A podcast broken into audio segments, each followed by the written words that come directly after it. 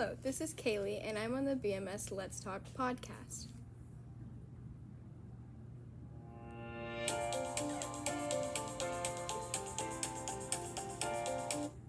I'm going to be reading a short story my friend wrote titled Alexis's Hero Journey.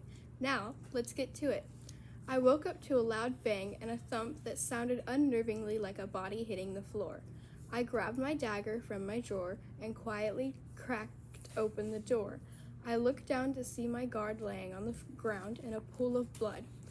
I muffled a gasp with my hand and looked further down the corridor to see a man in a hooded coat disappear around the corner. I strode quietly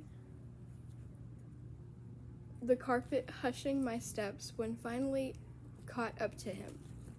I pulled his hood down to reveal his gray eyes, dark hair, and pale complexion. His eyes got wide as I pressed the dagger to his throat. Why are you here, and what do you want? I asked. He swallowed hard, his expression looking petrified. Princess, you cannot harm me. I'm just a messenger. I've done nothing wrong. What is your message? Who do you work for? It must be a not very kind message considering you killed my guard to tell me. I quizzed him, pressing the dagger harder enough to draw blood.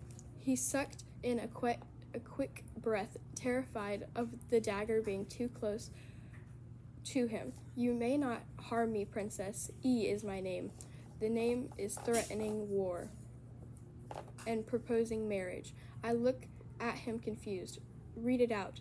E, the messenger, I say, releasing pressure on his neck as to not cause him too much pain, but kept enough for him to know that he isn't going anywhere. I'm not doing anything for you just because you're a princess. I pressed harder again. Okay, okay, I'll do what you ask. Just please don't kill me. I, once again, release a little pressure. He cleared his throat, pulled out a scro- scroll, and began to read. It states Beautiful Princess Alexis. That's the end of part one.